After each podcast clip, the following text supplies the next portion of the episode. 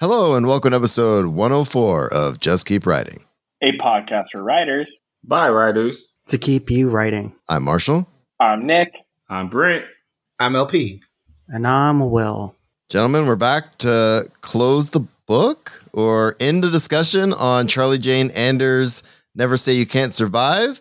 Um, it's been an awesome run of episodes. I'm really excited to have this last conversation. But before we get to that, um, we got a couple folks with some things to talk about. So I'm going to throw it to Brent.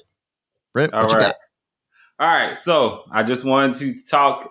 I hope it doesn't sound ranty or anything, but I want to spend a little bit and talk about the Black Spec Fic report that just came out this week.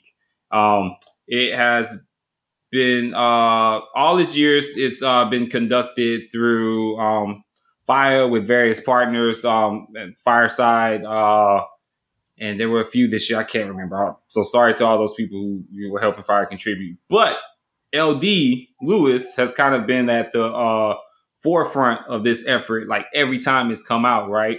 And the numbers just have not improved in the industry, not enough, at least in my opinion. We went from what one percent to six percent in the course of I don't know five or six years. And it's like a percentage point a year, basically, uh, of increase of black uh, of black representation in the short fiction uh, SFF field, which I, I mean we're not even that on par with population uh, at this point. So, uh, so so it's frustrating to see those numbers. But what I kind of want to talk about is um, is how I how I feel like the response to the numbers is where the real failure is happening. So, um, I, I won't name names because there's there's no point in naming names, but you know, in in the time since it's come out, there have been passive aggressive responses. There have been denials of the numbers. There have been asks for numbers to be corrected, and uh, so and, and I, it's for instance, and again, I'm not going to say names, but there was someone who felt the need to point out my magazine did not have zero black writers. We had one. Hmm. That is some shit you could have kept to yourself. and the audacity to correct for that one to actually email LD and ask for that correction. So that that alone is pretty pathetic. But it, it's what makes it worse is that so few people consider the cost of what this does to her psychologically, what the amount of effort that it that, that it takes for her to because even when these people ask these this ridiculous shit, she as a black woman has to be polite, be gracious, still thank them even though they fucked up. Because not only because the sheer fact that she puts these numbers out there puts her career on the line and she does it again and again and again. And it's it, anyone who's marginalized in any way knows that people in power have a way of blocking you out without ever telling you that they're blocking you out. So this is the risk that she takes in every time that she helps pull these numbers together to expose this um these industrial flaws. So I want people to do better when they see these kind of numbers and not jump to defense or even on the other side of it, not jump to get praise for increasing your numbers. Like, why do you need the cookies? Why do you need it? Why do you bother her to, to get those? And be, and also on the other side, I, I want to see us supporting her better, supporting that work better because she is putting so much on the line. And I'm and the reason I wanted to talk about this tonight and wanted to say this is because I know she can't say it. She can't say it without being perceived as the confrontational, angry black woman who who's trying to expose all these flaws, right? So I so in bringing all this up, I just I would ask that if you read that and you have issues with it, or or you feel like this parts of it that are right, or whatever, this, that, and the third, sit with it a little bit if not for your own understanding, for giving that woman a damn break from having to deal with the work. Like this is months of work and time and effort and examining stories over and over and over again. So I, I just say all this to say, um, if you haven't read the report, you should read the report. Um, and if you walk away with thoughts about the report, maybe wait before you feel the need to reach out, if you should reach out at all, quite frankly. But um, yeah, I just wanted to say that and make that space for her because I know she can't make it for herself right now. So, Nick. Yeah, no. Uh, one, I would love for you to post that in the feed and stuff like that, so we all can take a look and review it. Uh, but I think it just spark another conversation, and maybe we can go through something quick here. But like, how do we, as writers who want to be allies and things like that, do a better job of supporting and helping LD in, in, in the fight here, but also making sure that we're purchasing and reading the right stuff? Well, I think honestly, the best way people can do that is just to give her a break. Like that's the thing. Like people, I think sometimes people see things like this and they see these reports and they're like, they immediately just want to rush and like bombard like her with like, oh, what did you think about this? Oh, did you think about that? Oh, did you think about this? And and you know, and it's funny because I saw I saw a response of this type today too. So she, in her graciousness, because she didn't have to say this, she um, tweeted out like, "Hey, like I would like to see these other kinds of reports in other communities because there are other communities that are also not represented." And the first thing I see in the comments is someone asking her to do it for their community. Not I'm going to take it on for myself and do it. But oh, well, can you do this? We need you to be an ally. Excuse the fuck out of me. Like, uh, is that re- really? So if I, if there was anything I could say, it would be recognize that this this woman is not your community service ATM and give her a break.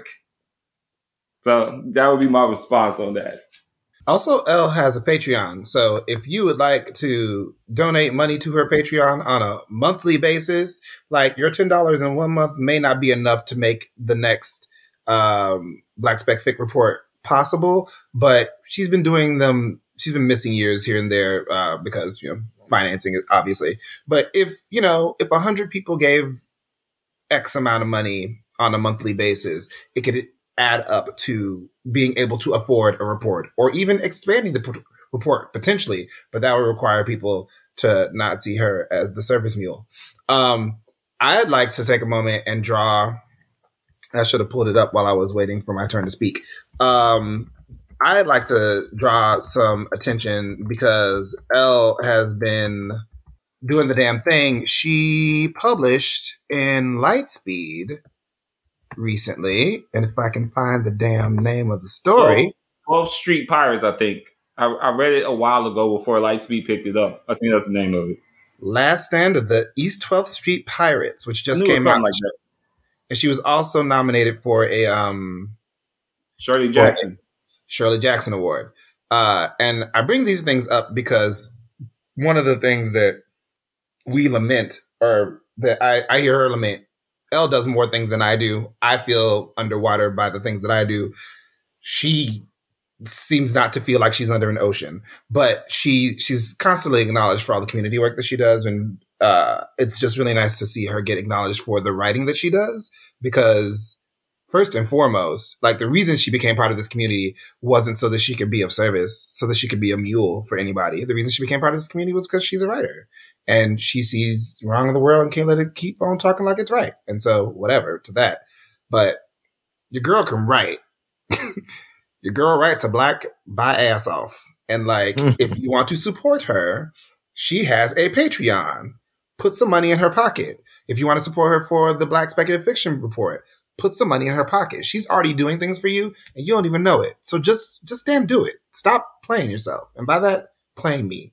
Um Nick asked places ways that that that there can be support. Purchase subscriptions to magazines that you cannot contribute to. So I just saw Phantasma magazine, which is a new uh, speculative magazine for Latina and Latinx people. Uh, Anathema is for queer uh, people of queer and trans people of color. Um, is for black people intersectionally. Stellium Lit uh, is centers black queer people, but there's some straight folk. There are some non-black folk Like their place, invest in magazines that are doing this kind of work. Also, if you are a magazine editor and you recognize that you have a race problem, do the work of finding editors who have a more diverse reading taste than you do. Do the work of inviting writers to to soliciting writers to be included in your magazine because people submit to magazines where they think they're wanted.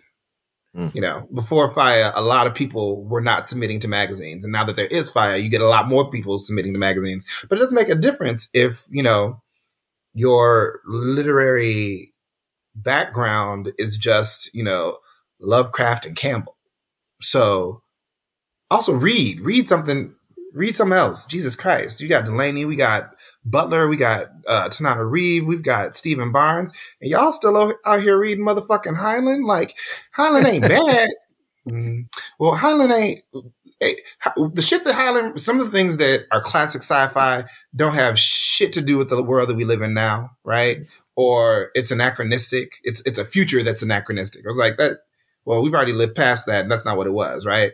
There's so many things to read, and if you're just reading our our uh, our favorite straight white cis men, then like you're doing yourself and your magazine a disservice. So tighten up, get your shit together. Stop making this fucking report necessary every couple years. Right, because that's the other thing, and uh, this, this is the thing, and and I mean, I like I said, I mean, L is one of my best friends, so uh, I you know, there's things we talk about, and I know the things that she that she won't ever say in public, which is why I get so fucking mad about this stuff because I know the burdens that she bears in private. And I will say this what I need people to really understand is that for everything she does and for everything that she builds, she never gets it for herself because that's the sacrifice you have to make when you're out here trying to, um, like blaze trails and do right by people. You unfortunately don't get to be a part of it yourself. Like she created these wonderful things with the Ignytes, and she'll never get one. You know, um, sat here and has for years, you know, contributed to FIYAH in so many ways, and you know, beyond the first issue, which the staff just had to put together, like she can't be a part of that creatively, you know. So it's it's it's I, I need people to appreciate the sacrifice. I, I, need to, I need people to appreciate that sacrifice more.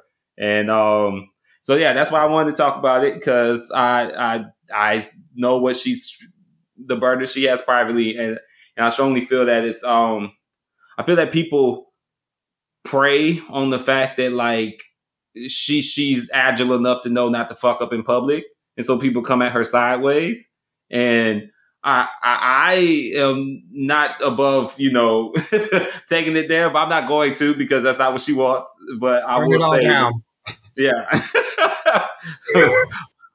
but you know, I just wanted to, uh, and I, I, not not necessarily for our audience, but just in general, just for people to know that like she's out here putting her ass into trying to uh, make this community better. So that's just why I wanted to talk about it.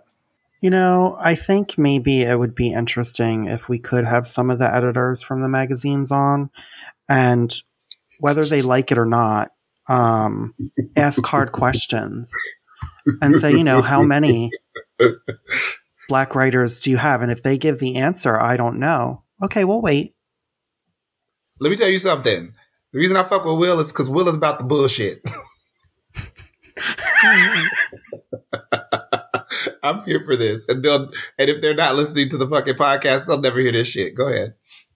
I mean, honestly, I think, and it's really, I think, with all if they're all so good intentioned and well intentioned, I think it's okay to ask, well, why not?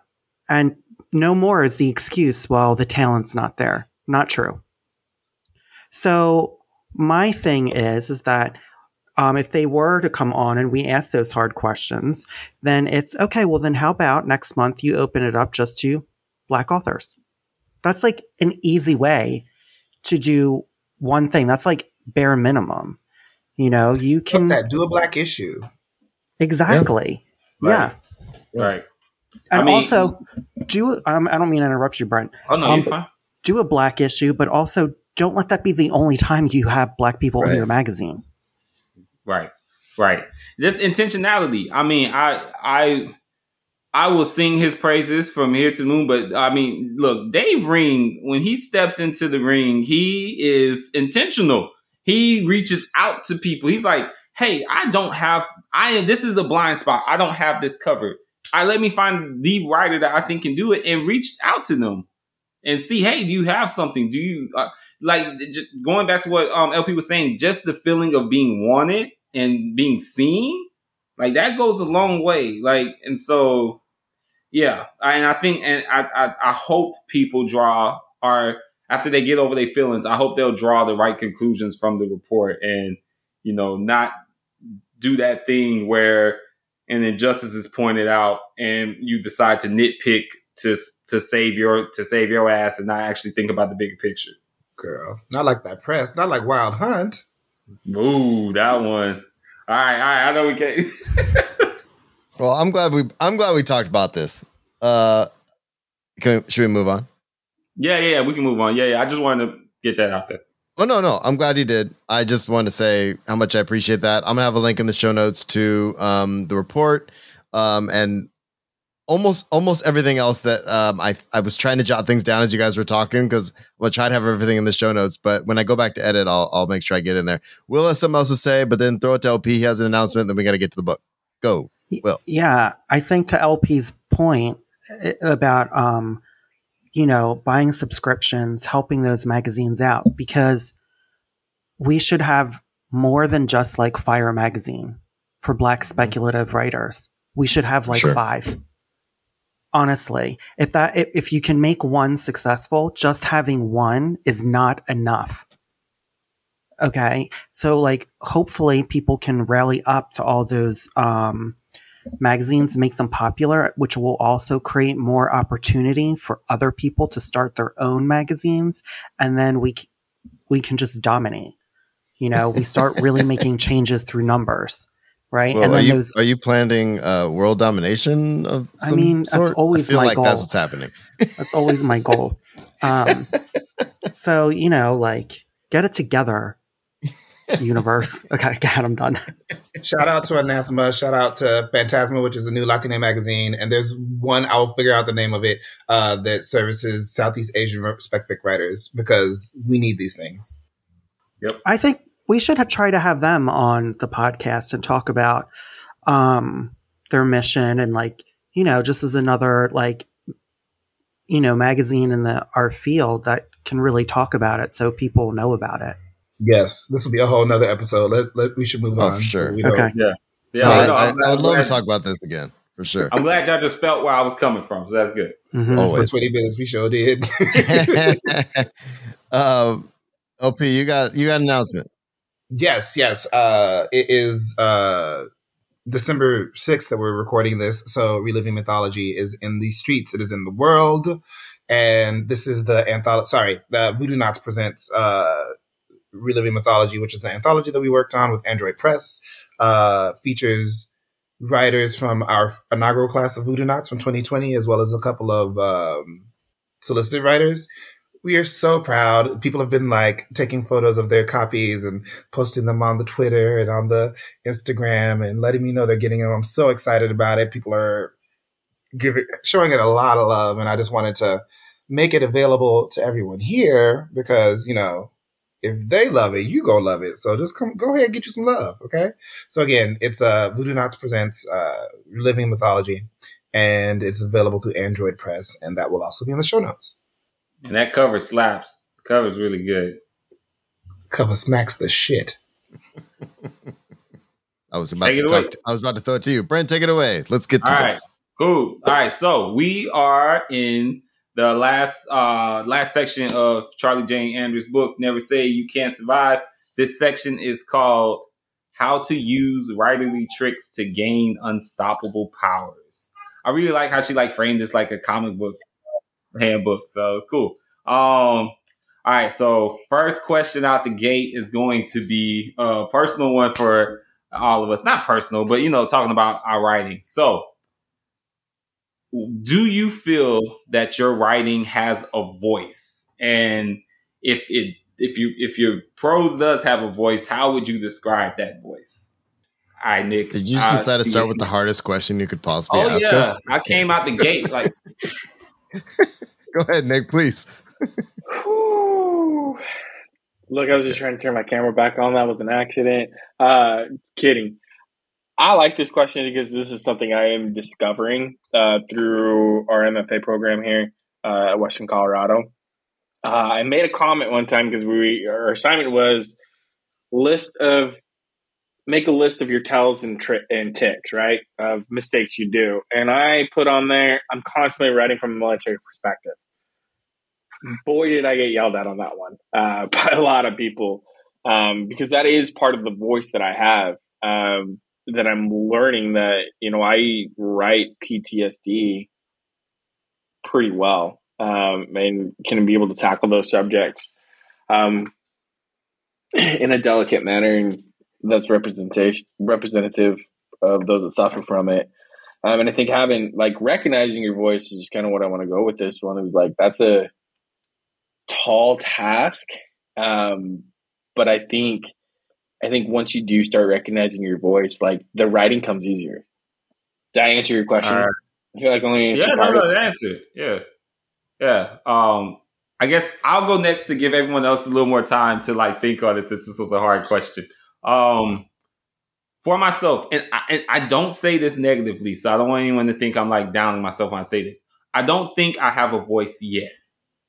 I think it's developing. I don't think I don't I don't think I'm okay. Let me let me rephrase because I'm getting looks. I don't think it's reached the evolution I would like it to be at yet. So I'm not going to say it's not there.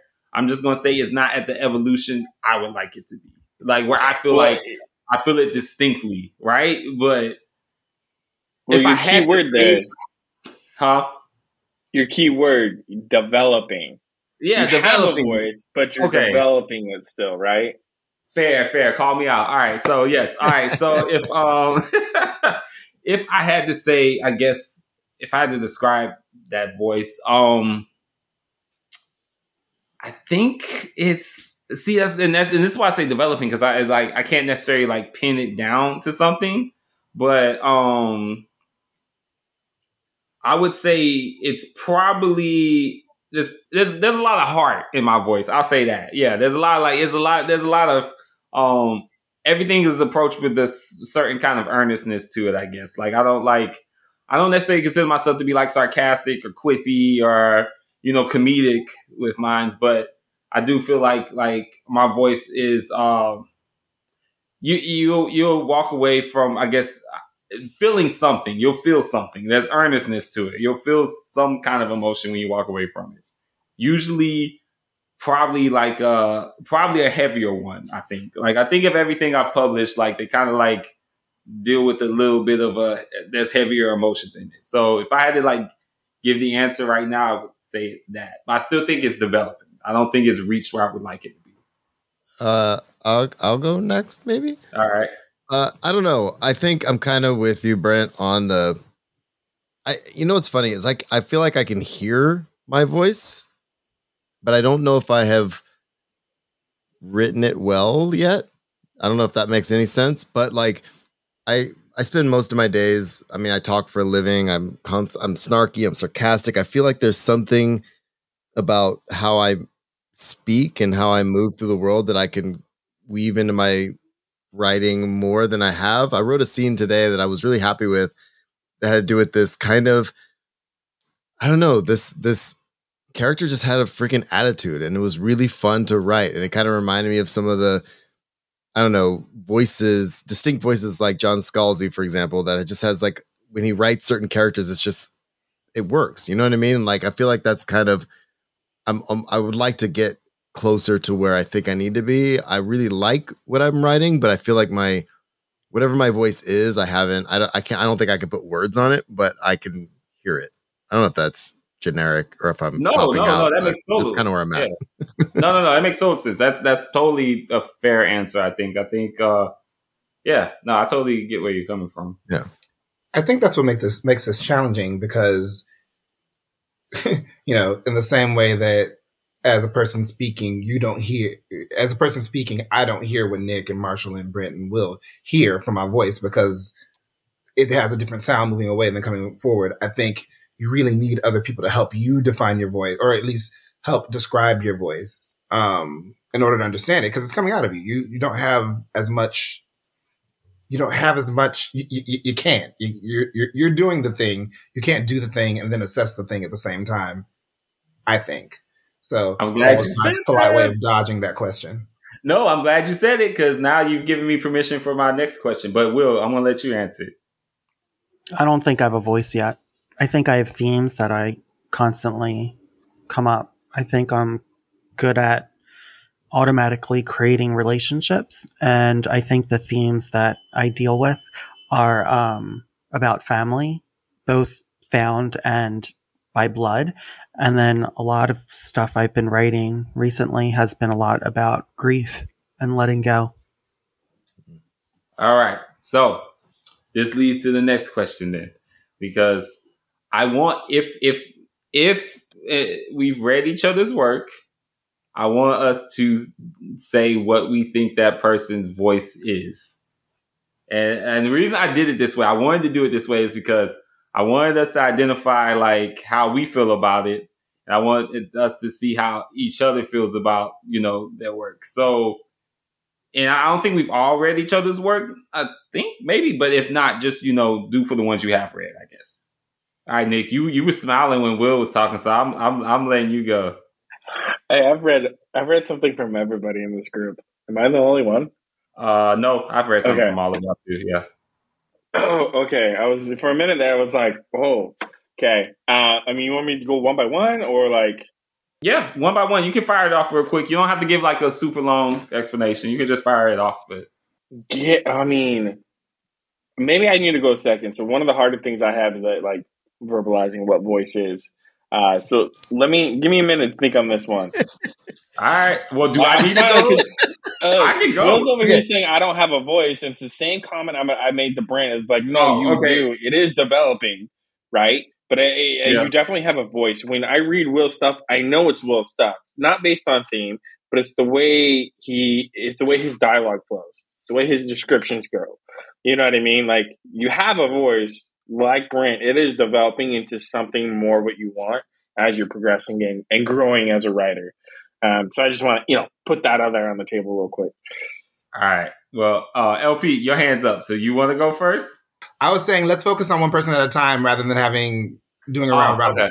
That that That- makes sense. Okay, we can do one person at a time Let's for sure. stay on Will, I guess. Yeah, we're gonna stay on Will because I already got Will's in my head. All right, so Will's voice is a voice of authoritative hopefulness, and I say that because when I read your work, there is there is a gravity to it, but it's it's a gravity of hope. Like it's a gravity of y'all gonna love each other and y'all gonna make this world right, and you're gonna fix it because I got goddamn said so. Like that. That's what I that's what your stories carry. That's the weight they carry uh, when when I read yours. So, all right, Thank so you. We all we, we all gonna say Will. So who's next? I gotta echo that too, Brent. Like you put that spot on. Like Will calls me every day, and yeah, holy shit! Like you were right.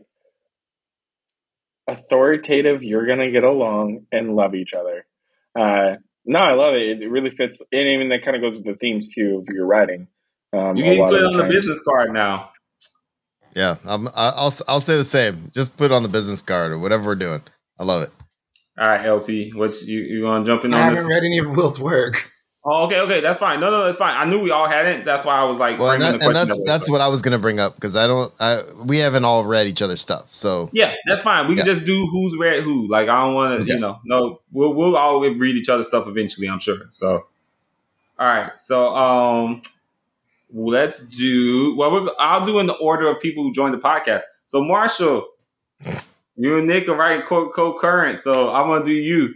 All right. So I've read Marshall's work. So I'm jumping. I'm gonna I'm gonna um put it in here. So um, your your when I read your work it the voice is there's a, a it's it's like a grit to it like there's like a uh it's like when i read your stuff there's like it, it's it the way you frame prose, it's like almost feels like a march in a way, like in like one of those like yeah, just like a, a like grit, like there's just like a, a perseverance to it. Like you know how some people will some people write things and they feel like they feel dry. Yours doesn't feel dry. Like there's a steady beat to it. It's almost like a it's almost like a drum. But uh yeah, but it gets to there's there's still that core of like uh the core of like humanity at like everything you write.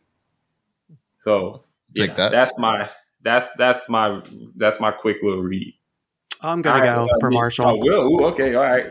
Um, I have to agree. There's a grittiness, and there's like a. Um, it always seems like a lot of your characters are dealing with moral issues of what's wrong in the world.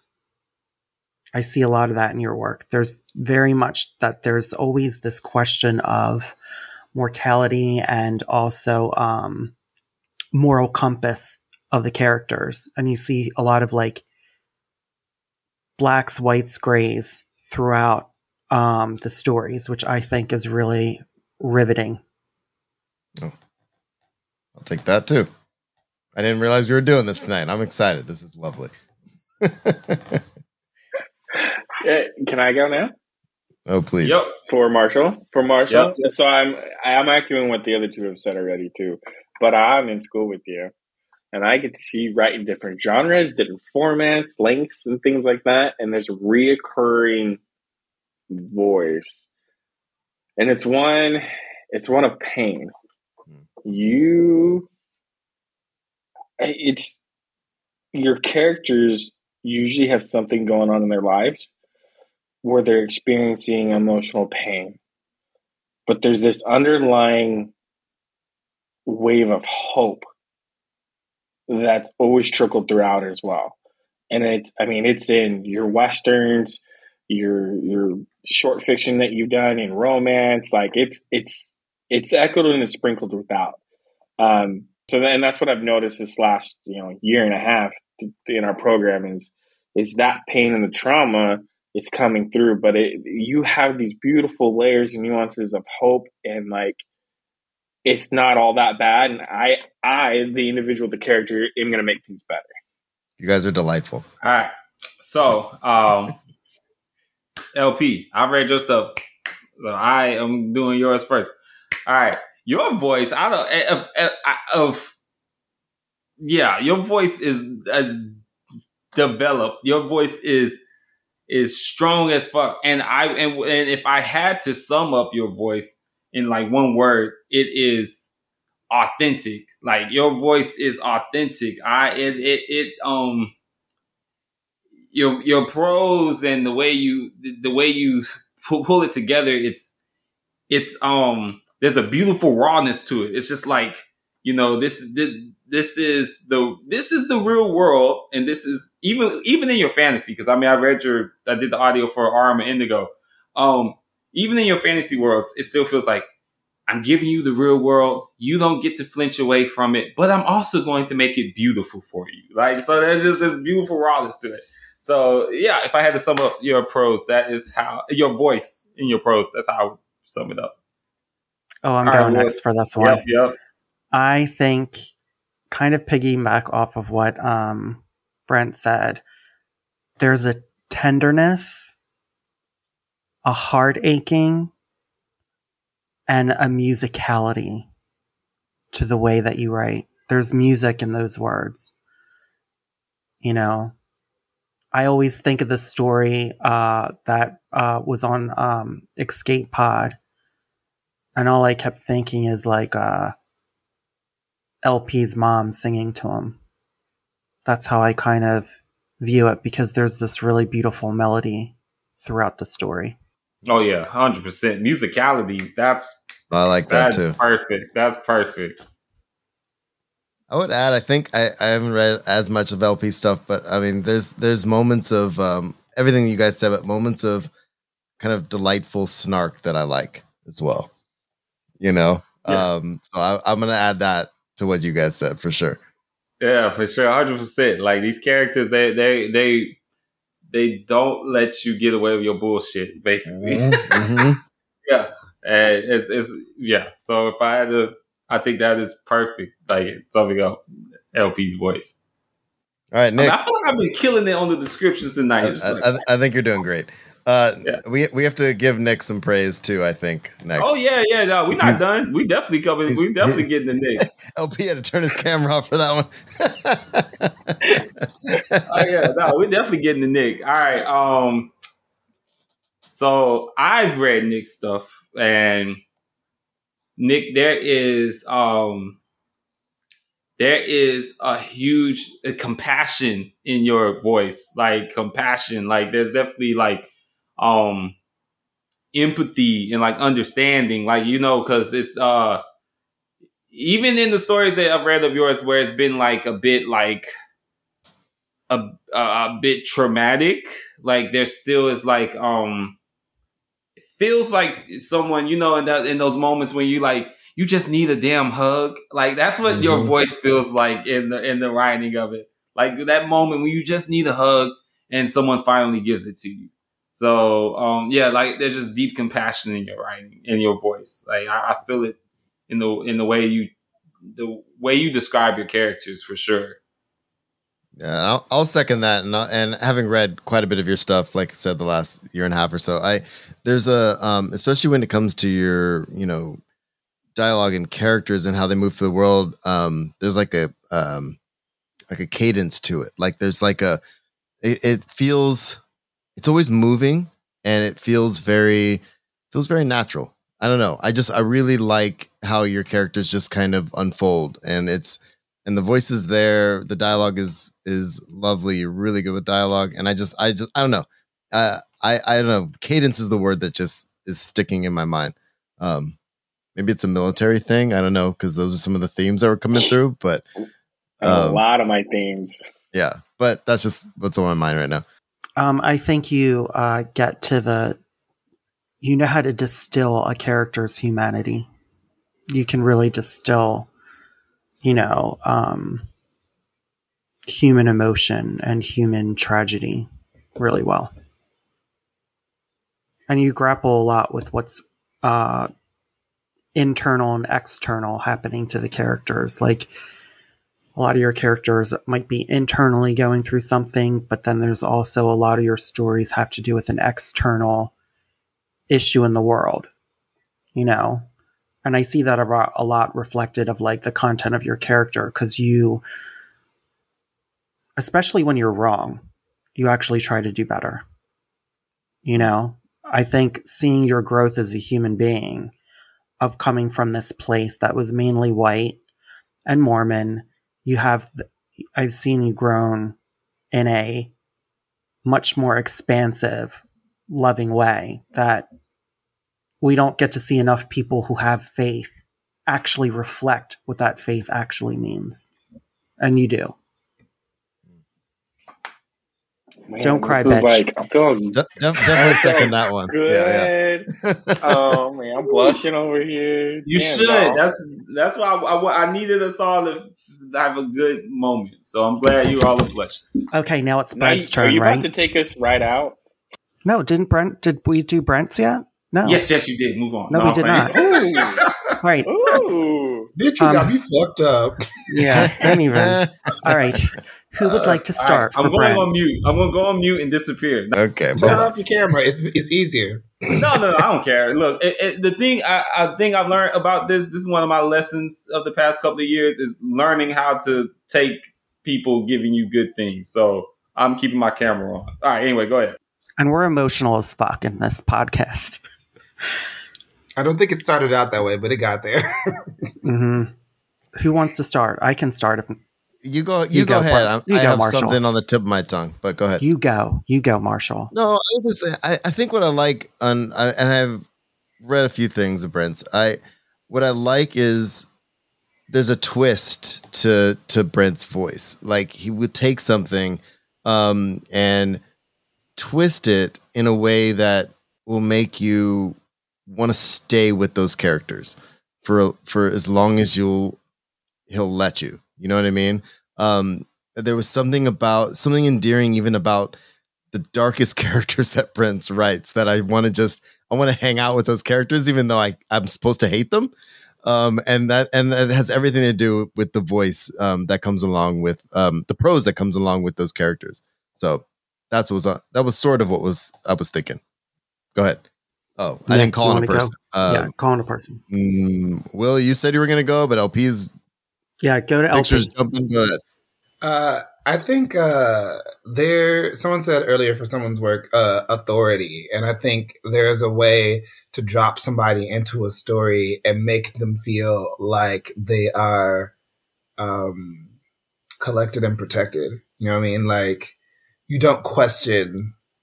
You know, there's a, there there are unreliable narrators, but you don't have to worry about your narrators being unreliable because they're very reliable and they they know where where you need to be as a reader. And that's one of the things that like I think part of that is like, you know, one of your superpowers is is is world building and like you do that, but you also do that with character. You also do that with exposition. You also do that with description, right? And so there's never a point when I'm reading your work and I'm just like, what the fuck is happening? It's always just like you're just there. You're, it's it's so rock solid. You're you're you're in the room. You can see the room. You can see the people. You can see the the corner, of the mouth going up, and like you know what it means. And it's it's really it's really powerful. Go ahead, Nick. You had your hand up. Yeah. Um, so reading, reading some of your stuff, like you do a really good job of making the bad guy the bad guy. Um, and I'm specifically thinking of the, the novella that you put out where we're following this cult and they're going to raise their God. And you come to find out the God's like, y'all did it wrong. And y'all have been messed up for so many years. and it's like, but it's the same thing with the other short fiction that you put out too in the nightclub. You, you follow you follow the bad guy. You're not afraid to follow the antagonist. Um, and I think some of that speaks to some of your you know your past and some of the trauma you've experienced, where it's you're taking something that's lauded as good and you're showing it for its true colors. Um, and that's something I've noticed that, that shines through your work really well, and it brings. I mean, I'm always talking about your stuff and your themes afterwards. Like I don't stop your readings until hours later, days later, when I can discuss it. Go ahead, LP. Uh, you also do something that I really love, something that I'm exploring more and more in my work, and something that I'm like starting to recognize in work that I enjoy. Um, is that um, you recognize that some people are offered the opportunity to be a hero, and some people are forced to be the villain. Um, and what Nick said really kind of brought that to mind because he's like, you know, you're following the villain, but like, are you following the villain? Are you following who everyone else in the story is decided as the villain? And it's like, it's a level of empathy and compassion that you don't necessarily see in all fiction, right? It's not something you can always get. When you can, when you can turn Jafar into the protagonist and you're following him because you understand that his reasons for doing what he did aren't because he's a shitty person. It's because he had to do something no one else could do. And like, it's powerful. So that's a work in progress, y'all. That he was talking about, not uh, not done yet, but yeah. But I will I- have it. Thank you so much. All right, well, bring us home on this. Um, I would say um, expansive. I think when I read your work, it, there's always, even if you don't show it in that story, you put these little um, drops of world building that make you see a whole bigger world. Um, I also think after reading some of your work, this is where you put all your vulnerability at. But at the same time this is where you also have all of your fun. So and the two play off of each other you know? So when i think of the way that you write i would describe it as expansive a reckoning um, and also i would say vulnerability and i think uh, it's also because you know we know you a little bit so i would say you know this is where you get to dig in and see all of these life experiences that you've had and you're putting it on the page and i think that's just really fascinating Aw, guys, this is really good. No, I'm glad we did this. Like, see, now we all feel, you know, we all got some love, necessary love about each other's work because you guys are all great writers. So, so I knew this would be, I knew this would be, I actually knew this was, I was excited because I knew this would be a fun question. So, um, I know we took a while on it, but I'm happy we did. All right. So, um, one of the things, and this is give us a chance to kind of like talk a little bit more about ourselves and our writing and how like it works is um there's a, there's a part of this where Charlie Jane talks about like how she was a j- uh, dance champion and how that kind of plays into like how she writes and you know the style she writes and it made me think a bit of what about what Will was saying about LP's voice and how there's musicality to it. Mm-hmm. Well, I, I, know LP. I know LP can sing. Uh, I know LP got a voice. And so hearing that, I was like, aha, see, it's in there without even like, without people even necessarily knowing that like that talent was there. So I guess I, um, and then Will kind of just mentioning about me, like my vulnerability coming out through, you know, coming out through, um, through the words. So I kind of wanted to go around to each of us and just kind of have us talk about like some part of our life that is kind of embedded in how we write and like and, and how we our style of writing basically. So another hard one I know, but I figure I, I, I, I wanted I wanted tonight to be kind of like us kind of reflecting on how we do things and like you know applying it a little bit. It's deep. All right, okay. LP, you want to go first? Yeah, I think um I think I talked about this before that the P and LP stands for pariah. Uh, and there's a there's a loneliness that I identify with, which uh, is not supported by my extroversion. Um, and I think that that loneliness and that like introspection um, shows up in the way that I write people interacting with people and the way that I write people feeling feelings. Cause I think some frequently when people are feeling feelings and someone's writing about it, it doesn't look good it looks like nothing's happening. And if you, and I've realized that that's one of the things that I do well. Um, so yeah, I'm working out loneliness in most situations. Hmm.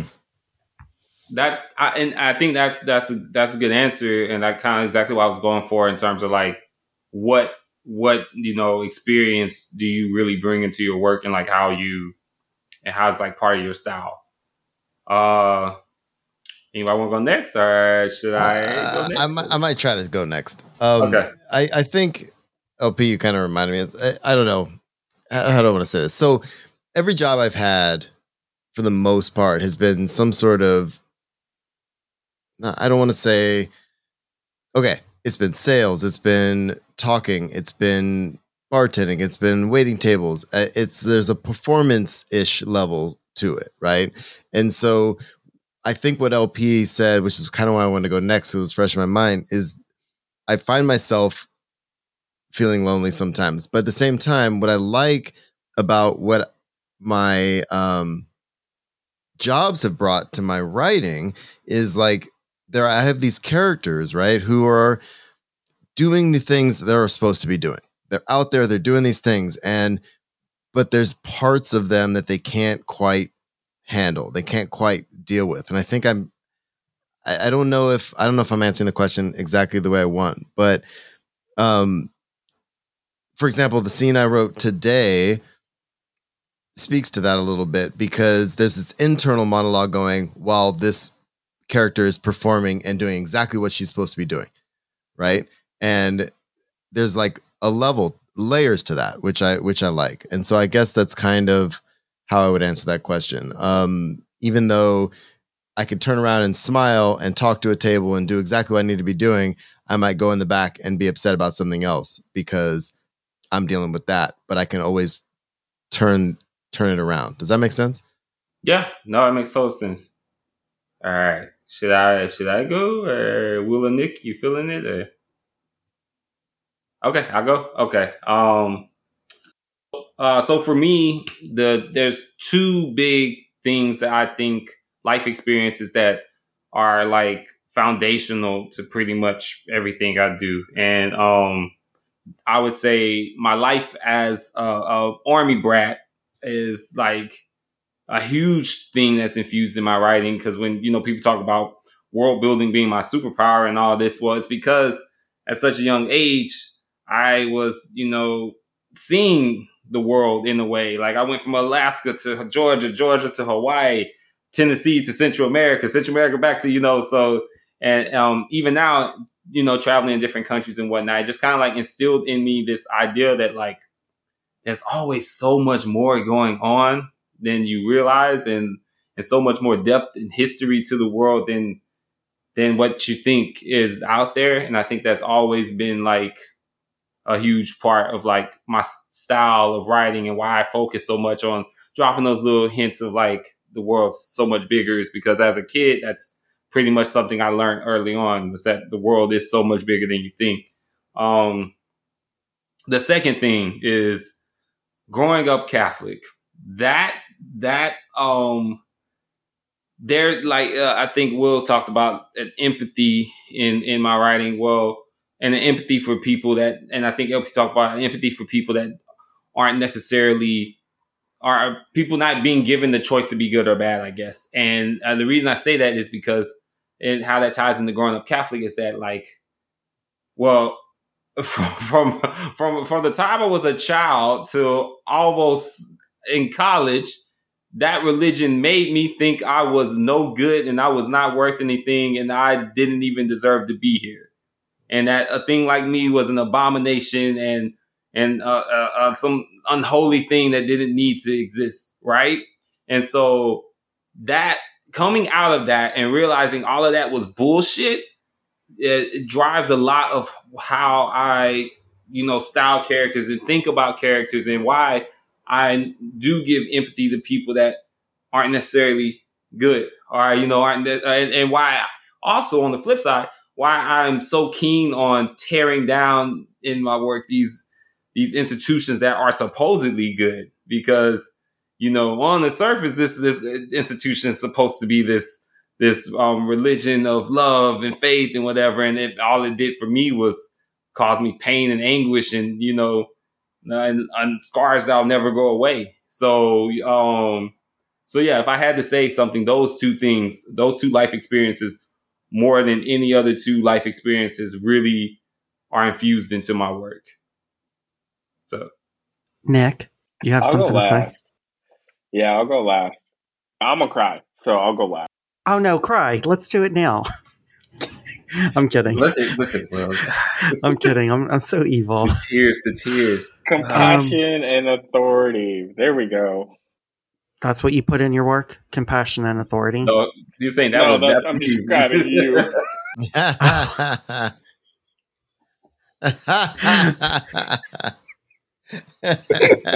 Got him.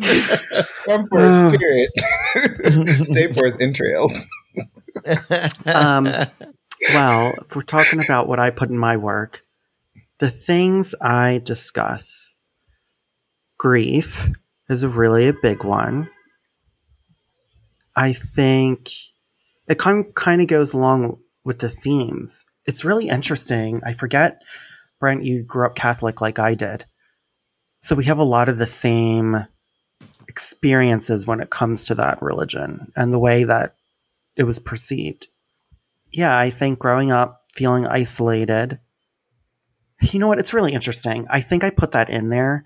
I think I actually put more traumatizing stuff about being controlled in my work and um, anger in society and anger just in general.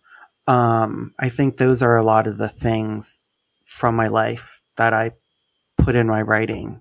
It's really weird. I don't usually know what I'm putting into my story until someone calls me out on it. Mm-mm. I have Nick? notes, but we'll come back to that off camera. Oh, okay. Nick? All right, so this one, like, uh, probably gonna cry a little bit here in this one, because for me it is so personal. Um, you guys want to know describe characters, um, and what I do with emotion and stuff like that, and how they move in the world, and like really at the end of the day, like I'm just trying to write a better version of me.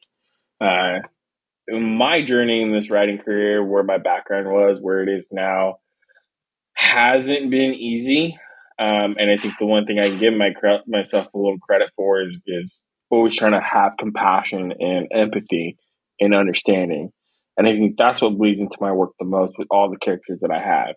Um, I like the grand moral lines of what is good, what is wrong, or what is right, what is wrong, what's good, what's bad, because it's all, you know, it's perspective a lot of the times. But then there are some of these that are very clearly black and white that you can't you can't hide anymore. Um, so for me, like, yeah, it's all of me that that kind of gets poured into it. It's every life experience I've ever had that that I pull from, that I draw from. Uh, I mean, I I just wrote a, a, retelling of Cinderella. It's my dark Cinderella version, and shit from my own childhood was popping through. Um, didn't have a wicked stepmom, didn't have wicked step siblings, but I had, you know, I had a mom due to her own issues that she was she was in the house, but she wasn't engaged with us. She never sat down and did homework with us. She always just told us no or made us go to our rooms because she just didn't want to deal with us. Again, my mom had her own issues, and as an adult, I can see that now, but it, it had an impact on me as a kid. And now, writing this story, it's like, damn, like, okay, unprocessed trauma there. Uh, you know, I've, I've got to deal with on my own here.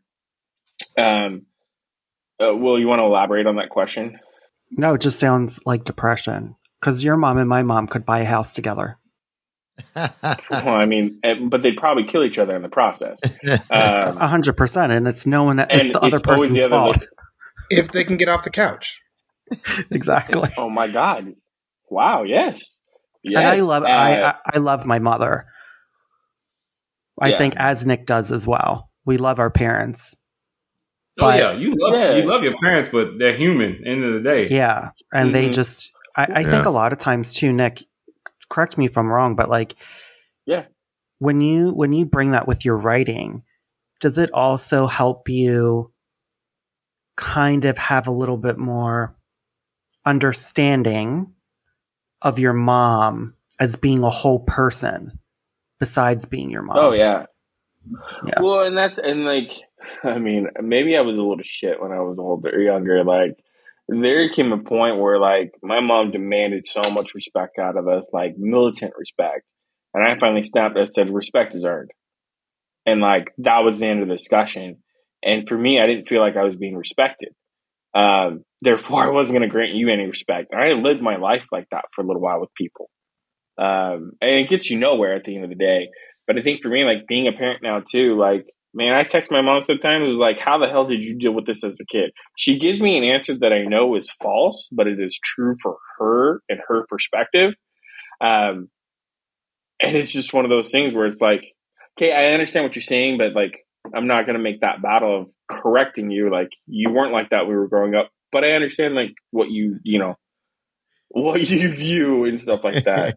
um, you know, and again, like my mom has her own issues, and I think I think what really helped me, and like, and this is, you know, again answering the same question of my life experiences. My my wife that I'm married to, we have three beautiful stepkids that call me dad. She is a domestic violence survivor, mm. and being married to her, like my mom is too, and I always forget that. You know, my mom spent almost ten years in a bad relationship. Same with my wife you know? And so it's one of those things where it's like, and I was raised by a stepdad, right? So like, there's certain things I can draw on, like, you know, that from my life experience that just pour into my writing. And like, I'm, I'm like, I'm holding back tears right now because it's like, I realize so much having these conversations, being open about it, but these are really the things that I draw on. And you guys kind of hit it on the head earlier with my voice is like, emotion's a big thing for me. I'm a very emotional, cuddly teddy bear, but like, I'll fight you if I have to or kind of want to if you do say the wrong things. AK, I got a long Twitter thread going right now, but post I'm gonna make. But you know what I mean? Like, yeah, I'll show you later. Um, I'm I get upset over certain things when I feel like the people that I love are being harmed, um, and things like that. Or and then, you know, I want to show that in my writing um, a little bit more, and that's a bridge I'm trying to cross too, right? Um, and there's certain things that are easier right, and I'm always trying to challenge myself in that aspect. Sorry, didn't mean to get off on a tangent there. No, no. Like I knew, I knew coming in. See, I structured this a certain way. I fun question, and I knew it'd be a harder question. So I'm gonna bring it back to a fun one. Like, so you so got we one can- to take us out on because we we Yeah, might I be I, running I, out. got, I, got, I got a fun one to take us out on because I think we all probably have a good answer to this. Um, so we talked about ourselves a little bit, but who are some of uh, the authors that you think have like some of the most distinctive voices out there, and like how would you describe those voices? So probably uh, just for sake of time, maybe drop like one or two, just so we're not like listing a whole bunch all night because I think we probably could, but. All right, Marshall. I feel like you got answers to this one. I so got, I'm- I got, I got one on the tip of my tongue. I don't know. I was watching LP's face when you asked the question, though. Oh, I know so- LP got answers too. Okay, like that's okay. why I'm kind of like, I, I but I, I, I didn't want to go to him right away because I feel like he's sifting through a bunch of answers. Right, right. But I only, I only have one at the t- uh, that I want that I want to bring up, and I brought him up earlier just because I just like his stuff, and it just makes me.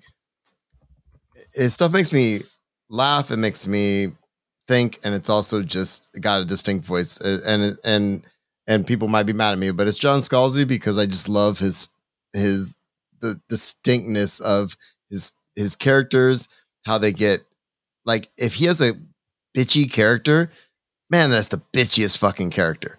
And I just and I just fucking love it. It makes me so happy. I'm like laughing. I read something recently of his over the summer. It, uh, just some it was it was and he'll talk about he talks about it. It was just a story like he just had this random idea after all this stuff he was going through with the pandemic and stuff. And it was like it had to do with kaijus and just big ass creatures. And it was just the fucking most batshit crazy story, but like it was fun as fuck. And the voices and the voice is distinct. And I just I just I don't know. That's the first one that came to my mind. I know that's not cool. yeah, I know it's not I, I wish I could have it doesn't matter. Go ahead. No, Okay. no, no, no. Yeah. Look, no apologies. Like we, we like what we like. We don't need to apologize for it. Um. All right. Uh, I just wish LB, there was I a know you black author. I would cut this. I just wish there was a black author. I'm gonna tip my tongue. Nah, I mean, hey, look, you like what you like, and don't don't feel shame for that. Like, shit. That's So why we, and that's why we, that's why me and LP are here. We'll tell, we'll give you recommendations. yeah, yeah, you know, you help so, me yeah. out. You help me out with Yeah. that. So three people jumped to my mind, but then I'm like, damn. Oh, I don't know if this is common knowledge. I'm only reading People of Color this year. Uh, like books by people of color this year. Uh, three people jumped to my mind. I was like, do I, do I like, I can't think of any white writers at the moment whose voices I love outside of like friends, which isn't a bad thing but like I feel like I spend my Twitter life like pumping up my friends, and I think people think I'm just playing them. Like, oh, they're your friends. This is nepotism, um, which it, it's not because if I don't like something, if you don't know me, if I'm not into something.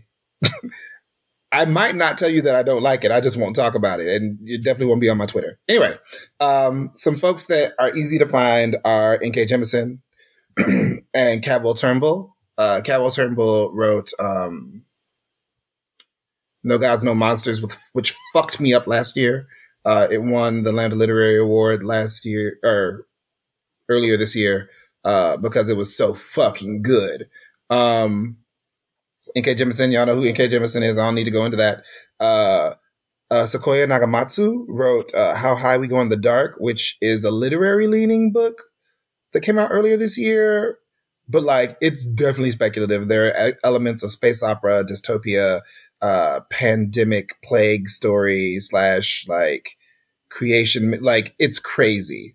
It takes place over a fucking millennium. The the the the, the story, the book is is is it's been. Oh, I got it right here. Look, y'all can't see it because this is a podcast, but fuck it, it's good. um, and uh, Nia Davenport. Um, Yeah. Yeah. I'm trying to keep it to people with the books that that excludes people, which makes it easier for me. Um, Nia Davenport, man, I've read some of Nia's drafts before. I, I've looked at things, you know, before she turned them into so and so and blah blah blah. But baby, the blood trials. Yeah, Her little was awesome. I was like, I wasn't ready. it's right there, Will. Yeah, right there. Look, facing out because you know what you're doing. Um, um, the blood trials was like it was so fast paced, but you never felt like you were lost in it. Um, and Yeah, Nia has a fantastic voice, and I've seen it across middle grade and YA and adult, and it's it's it's yeah, she's she's a bad one. All Nick, right. you go. Or Brent, Brent or Nick, who's No, no, going? Nick. No, no. I'm just saying all right for the next one. So Nick, you go ahead. All right, that's fine. I was about to be like, no, Will, I'm not going to listen to you, but you know, I won't fight him too much. Um, so I, I was actually going to say, I was, I was going to say Nia because I love the Blood Trials so much. So I'm not, I, I can't make the claim that I've only read um, authors of color um, this last year.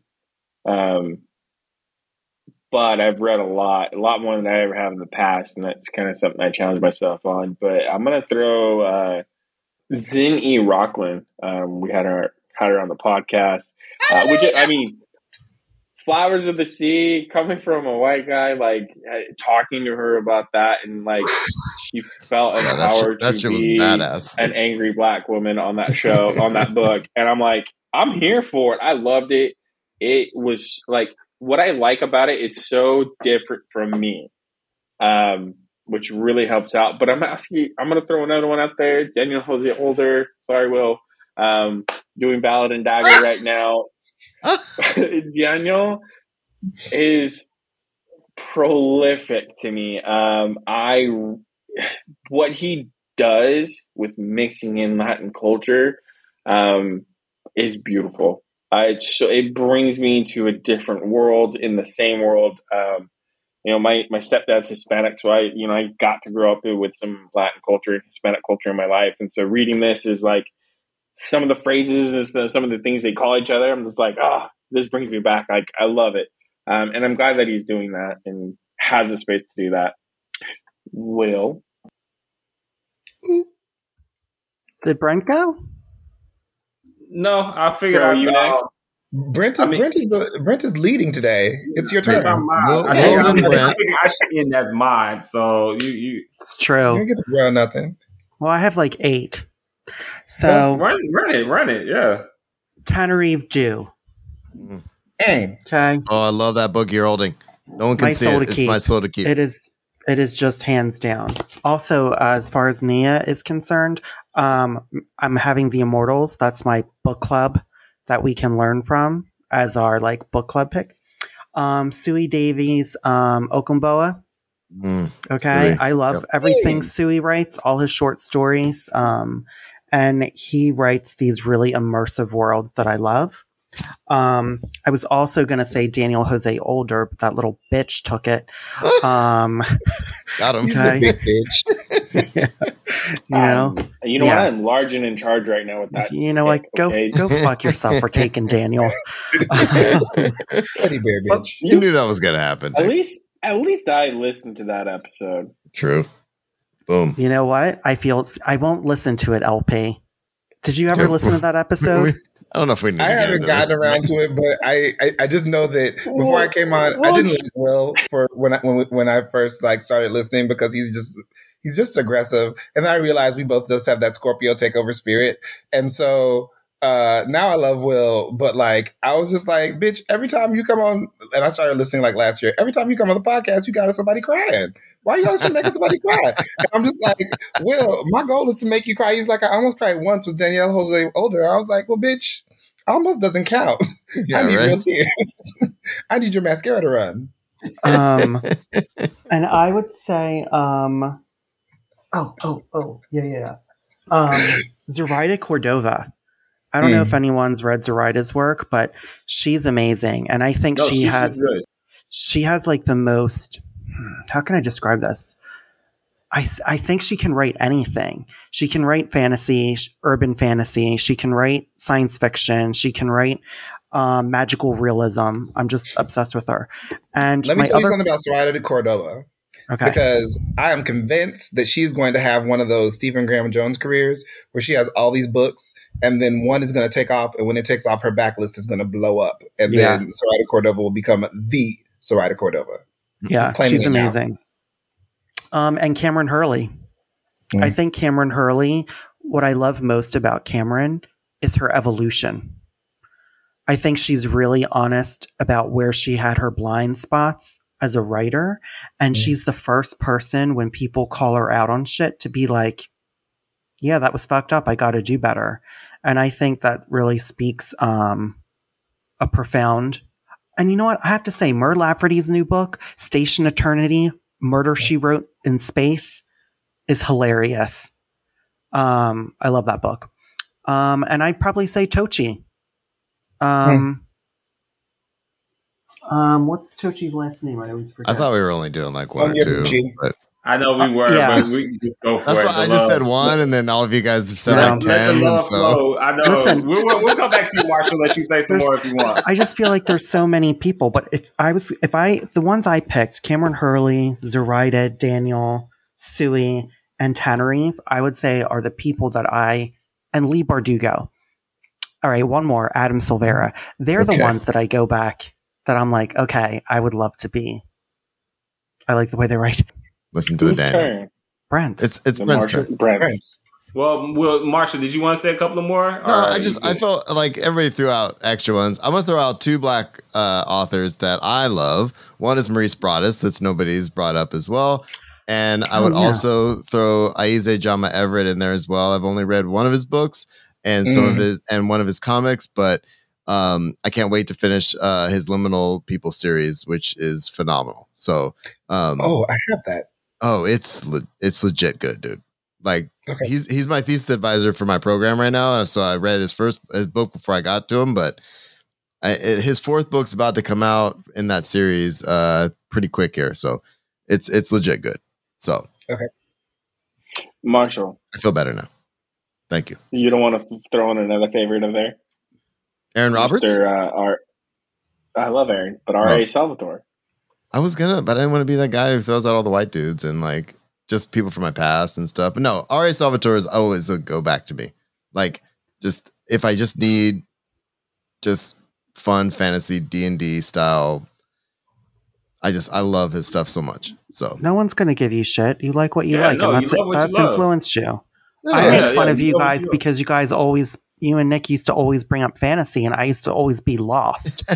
I was used to be like, I don't know who they are, or like Okay. I never read them. Well, R.A. Salvatore put out a short story recently um, that is uh, a Jarlaxle short, short story that is just it's a nov- novelette novella. I don't know. I read on Audible. It's amazing. It's awesome, and it's just part of that world. Just one of those characters you love. I've loved for twenty years. You know, so those are the people. Those that's just what I go back to.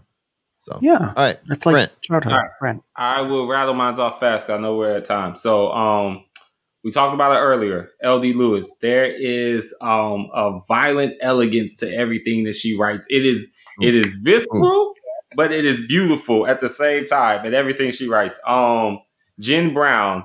Jen Brown is just fucking uh poetic fashion on the page. Like that's just like that. That's what her voice gives. It's just very like it's like r- runway fantasy realness. That's what I feel like when I'm like reading her stuff. Um, P. Djèlí Clark. There is uh, a magical lyrics, lyricism, like expansiveness. I guess I'm using just all these word word salad, but it is it, his worlds feel expansive in the way that I think some people say mine's does, but he just does it with such like style and swagger. That's the word. Yes, there's a swagger to P. Djèlí Clark's uh, prose. Yeah. Um, and then uh, I had two more to rattle. Uh, ended off. Um, Sam Miller. Sam Miller. His stuff is just like, like just uh, it just feels like sexual tension just on the page all the time. Like it's always like this little like it's like it's like it's like you you about to get some, but you don't quite get it, and it's like you you you you want it to happen, but you're not sure when it's gonna happen. That's what it feels like you're reading his stuff. There's always a there's always a level of like um there's just it's it's like uh it's like a dark room. That's what that's what reading uh Sam Miller uh, novel feels like. It feels like going to a dark room in a New York club. Yeah, in a good way. Um and Will knows what I'm talking about. Uh, yes, uh, look. Yeah, What's the doorway? the dark room in the in the uh, New York nightclubs. We know what those What's do. the bad way? I said what I said. Oh, oh, oh. Okay. Well, we'll we'll leave it at that. Um, and then uh, Who is my last? I had one more last one. Uh oh, my favorite always Max Gladstone. There's Mm. um all of his stuff feels it's like accessible in accessible um cerebralness. That's what his that's what his voice is like. It's like you know this is dense and it's very intelligent and it's very like well researched and thought out and collegiate, but it's accessible. So Before we leave, I'm just going to say that Brent named a lot of our friends, and I'm not an asshole for not naming my friends. I was specifically naming people who have books out. So that Well, yeah, and I- yeah. I'm an asshole for not naming them. I love y'all no, no one thinks that. No one thinks that. Yeah. until I get that hate mail. No. so okay, so before we wrap it up, I just want to say to all of y'all, thank you because I knew like I took us to like some good places, some hard places, blah blah blah. But I hope this episode is one that we all will come back to whenever we're not feeling so great about our writing and need a boost. Because I think there was a lot of uplifting that happened tonight, and I think it's a good thing. So I hope, and I hope you know if you're out there listening to like find your tribe the same way that we have our tribe here. And you know um, if you don't feel like you have a voice in your writing just keep going. And you probably do and you just don't realize it. So uh, get a few tribes. Just lp said get a few tribes. That's true. Get get get people that get people that are gonna love on you when you need to get loved on when you're writing but um and to kind of like bring it back to the book, this book is like that. This book is like an uplift. Like Never Say You Mm. Can't Survive is like it's like one of those books that just like it, it kind of cradles you from start to finish when you're trying to like create something that's that's you. Write and it says it at the end of this. Write the book that only you can write. And if you don't know what that is yet, just keep writing. Boom. Drops mic.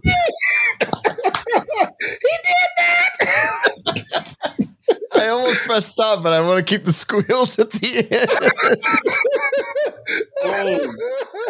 end. and this has been Just Keep Writing, a podcast for writers by writers to keep you writing. You can find us at justkeepwriting.org. Follow us on Facebook, Twitter, Instagram, and YouTube. Feel free to reach out to any of us on our social medias, and please jump in our Just Keep Writing Discord channel. Links to all of that is in the show notes. Lastly, please support our show by going to patreon.com slash justkeepwriting. We offer daily writing prompts, early access to podcast episodes, and much more. Thanks for listening and just keep writing.